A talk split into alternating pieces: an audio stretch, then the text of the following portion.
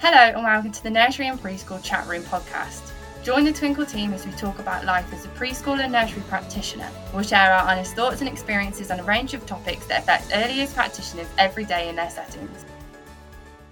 Hello and welcome to another episode of the Nursery and Preschool Chat Room. I'm Katie, And I'm Charlotte. And I'm Fliss. and in today's podcast, we're going to be talking about the highs and lows of being an early years practitioner.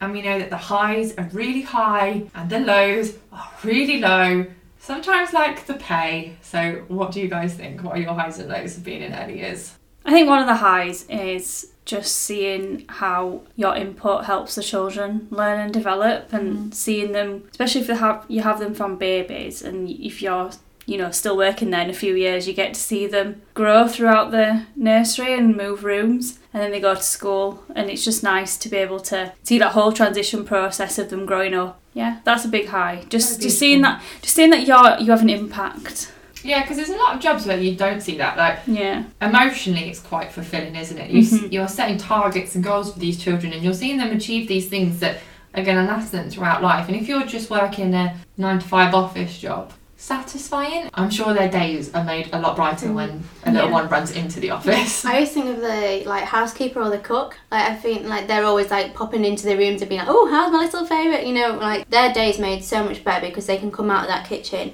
and pop their head in the room and start chatting to the children.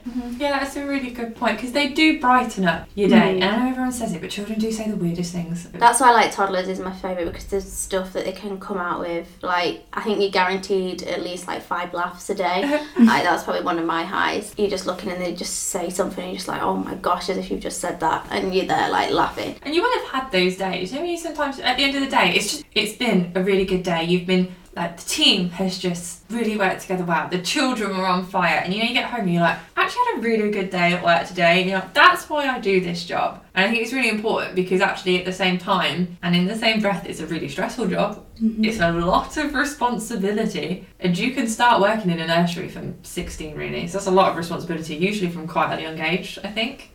I used to really like relationship you had with the parents as well. I used to see some of them as like quite a good friend, really, some of them. And it was just nice to chat with them and talk to them and then some would add you on Facebook. One of the parents the other day messaged me just putting some photos of her little boy that I used to look after and just saying, you know, he's doing really well at school. I thought you'd like to see these photos of him. cute. So it's like you still get to keep in contact with them even after you've left or, you know, the children have left. when the children like move rooms and they send like a card to say thank Yeah. you or like I remember when I left and like I got a few cards and like the long message in it and them just saying like how much like you've been such an important part of their child's lives and they talk about you at home and like they really are gonna miss you and stuff like that I think that's like a nice thing as well It really helps you feel valued. yeah yeah definitely I think you forget that though when you're having a stressful day and you know things haven't gone right. You don't always realise that these children actually really do appreciate what you do and they really do like being around you and everything you do for them. And when you get like like cards and emails, like just saying thank you. That's a really nice thing actually, because you do forget that that Yeah. they do like being around you. Yeah, Like I know some days they come in and they're miserable, but most of the days they're Mm. running in the room to like run in and give you a hug and say hello, because to them they're some you're someone who plays with them yeah. and looks Yeah. after them and like you make because we follow the children's interests. They're like oh my god, we always have fun. although I had one child that'd be like my absolute best friend throughout the day and I'd go do handover and pass him over and they'd literally just turn away and he'd be like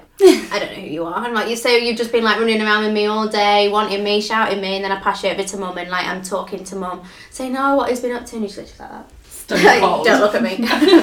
Because I was like, oh, great. But they, they look up to you massively, and I don't think people realise. Mm-hmm. Like they idolise you. Some of them, like literally idolise you, and then like they'll go home and they'll talk about you. So you, like when you're having a really bad day, sometimes it's just like think about you are actually like massive, like part of these children's lives. Even now, like when I still go back into nursery and stuff, and I'll see like this one child, I'll just like pop my head, and as soon as he sees me and like makes eye contact, he's just got this biggest smile on his face, and he's just like, oh, Fliss is here, and I'm like, yeah, hi. Even like a year down the line since like I've looked after them, I think you do leave that that impact on their lives, so that's definitely a high. I've always said that the children in your care are like your little besties. Yeah. Mm. because you spend so much time with them whether they're like full time or they just come in for a couple of days a week that's a big chunk of their mm. day they do become your little best You're friends like a surrogate parent, aren't you? Really? Yeah. You're just like that second adult figure in their life after their, you know, own mm. family. You like you said, you see them sometimes five days a week for long hours. Yeah, I see the kids at the nursery a lot more than I see the children in my own family. But then I think like these children are grateful probably that they've got you there all the time. So they've got a stable, like consistent adult to like they'll feel safe and someone to look after them. So yeah, we are very appreciated.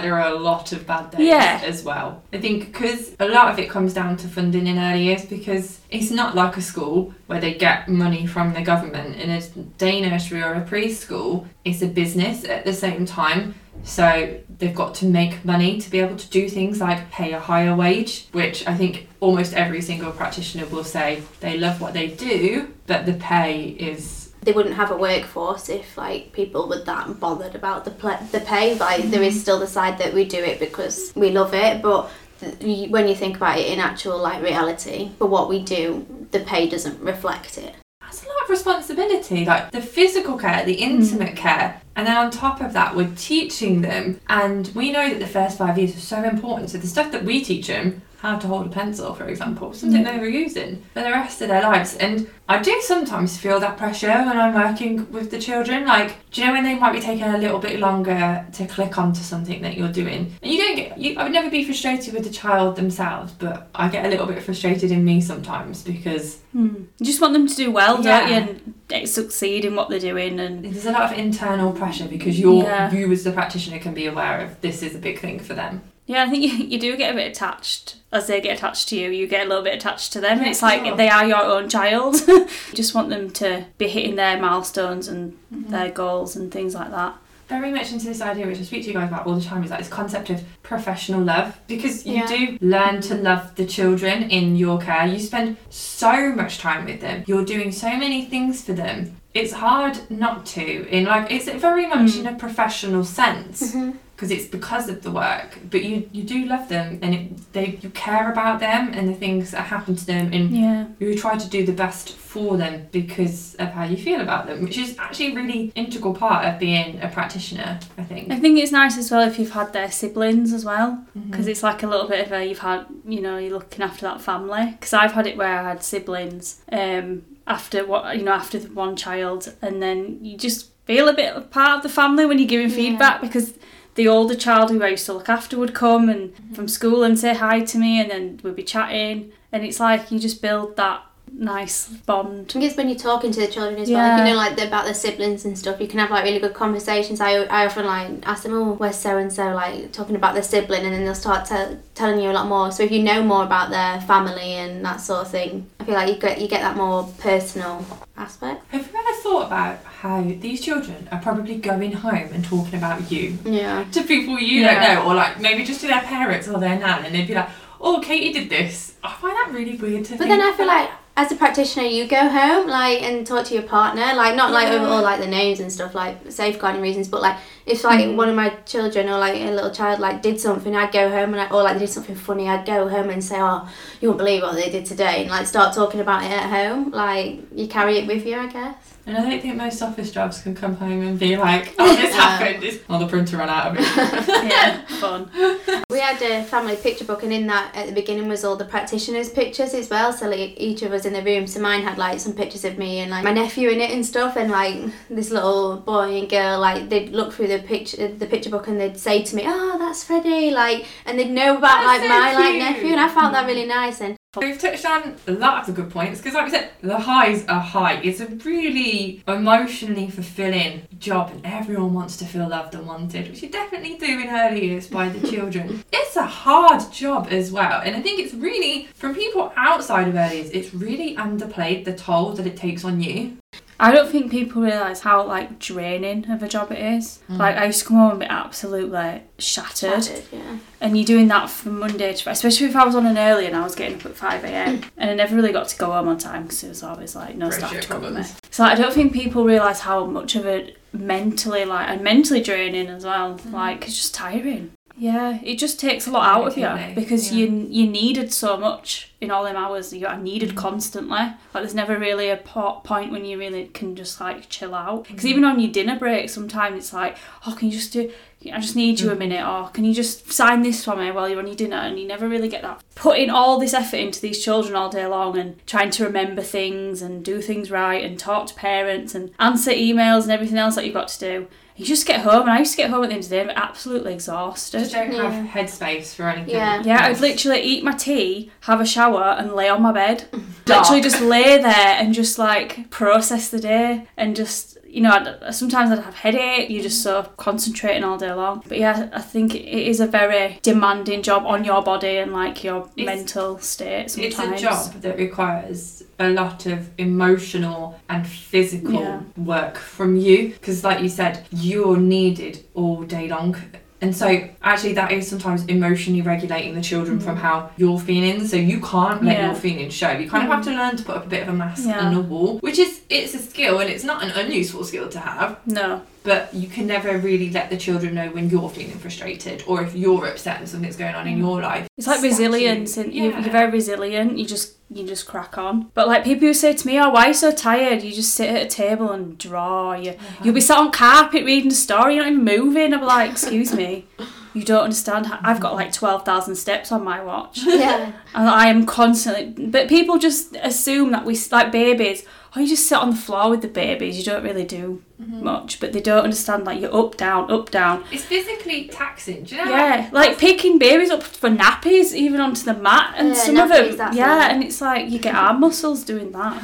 Yeah, in and out of cots, I used to find particularly painful on my back. We did have to have like manual handling training, but I remember the videos always used to be about picking up a box, and I'd be like, um, the box isn't squirming, the baby's gonna be. So I never found them particularly Yeah. useful. But it is physically and emotionally very taxing. But to think about the highs in comparison to that, you've got to see if they balance for you because it's not Mhm. it's not for everyone. Like working with children is hard and Yeah. it's not the right right move for everyone. So you've got to really think about as an early years practitioner, is this right? I find it hard to have like like a work life balance in a nursery because you are working them like forty hours a week. Like I used to want to go to the gym after work and stuff like that, but once I don't get home until later on and have your tea and you're so tired once you've sat down, that's it. You're not getting back up. And I think it was quite difficult to find that balance. So as we've said a couple of times, when it's good it's good, when it's bad it's bad. But you're in it because you love it, and it's okay if at some point you stop loving it, or if you fall out of love with it for a little bit. It's not for everyone, but there are definitely perks and there are definitely downsides. You've just got to decide if it's a job worthwhile for you. This week's practitioner problems we have a question and it is what alternatives are there to saying be careful? Often finding children don't acknowledge it. So I think what they mean by this is like when like children are climbing or doing something that could potentially cause harm. I don't know. And as a practitioner, you'd probably naturally say, "Be careful, Mm. I think the main thing is explain what you mean when you say things. be clear." Yeah, just be clear, or if you know you do want them to be careful doing something, just kind of add a little bit on, like if you do that, this might happen, or I know they've mm. got to learn that they will hurt themselves. Yeah. because then they won't do it again like risky play you know they've got to learn all that things have risks but i think if you explain a little bit more of why you're saying stuff to them Yeah. yeah it's a little bit more than just saying the words We have some great resources on the Twinkl website all about risky playing or CPD. You can find support in terms of like handouts, PowerPoints that can give like you give your staff some training on how to approach situations like that with risky play and what kind of language you can be using.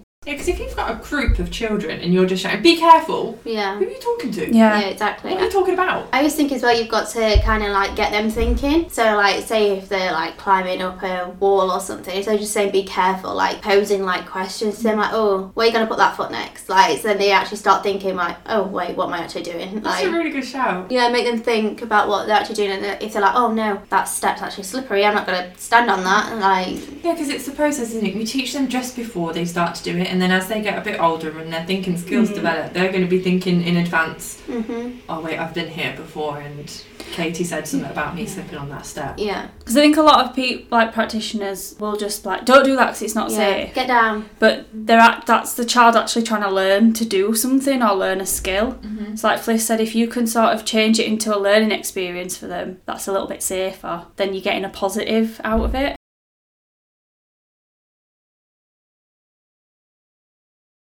Yeah, so it's really just like with a lot of stuff in early years, you need to give them the building blocks to understand the action, the potential consequences, so they're learning to risk assess because you're not going to be around them forever. Or if you had your back turned, they need to be looking mm-hmm. at that themselves and being like, oh, that might not be a good idea, or I might fall. So it's really important for them to learn that actually. So thank you for tuning in to another episode of the Nursery and Preschool Chat Room. As always, you can find us on any of the social media channels. We're on Facebook, Facebook groups, Instagram, TikTok, Pinterest, YouTube. If there's a social media platform, we are on it. But in the meantime, we'll see you next time. Bye.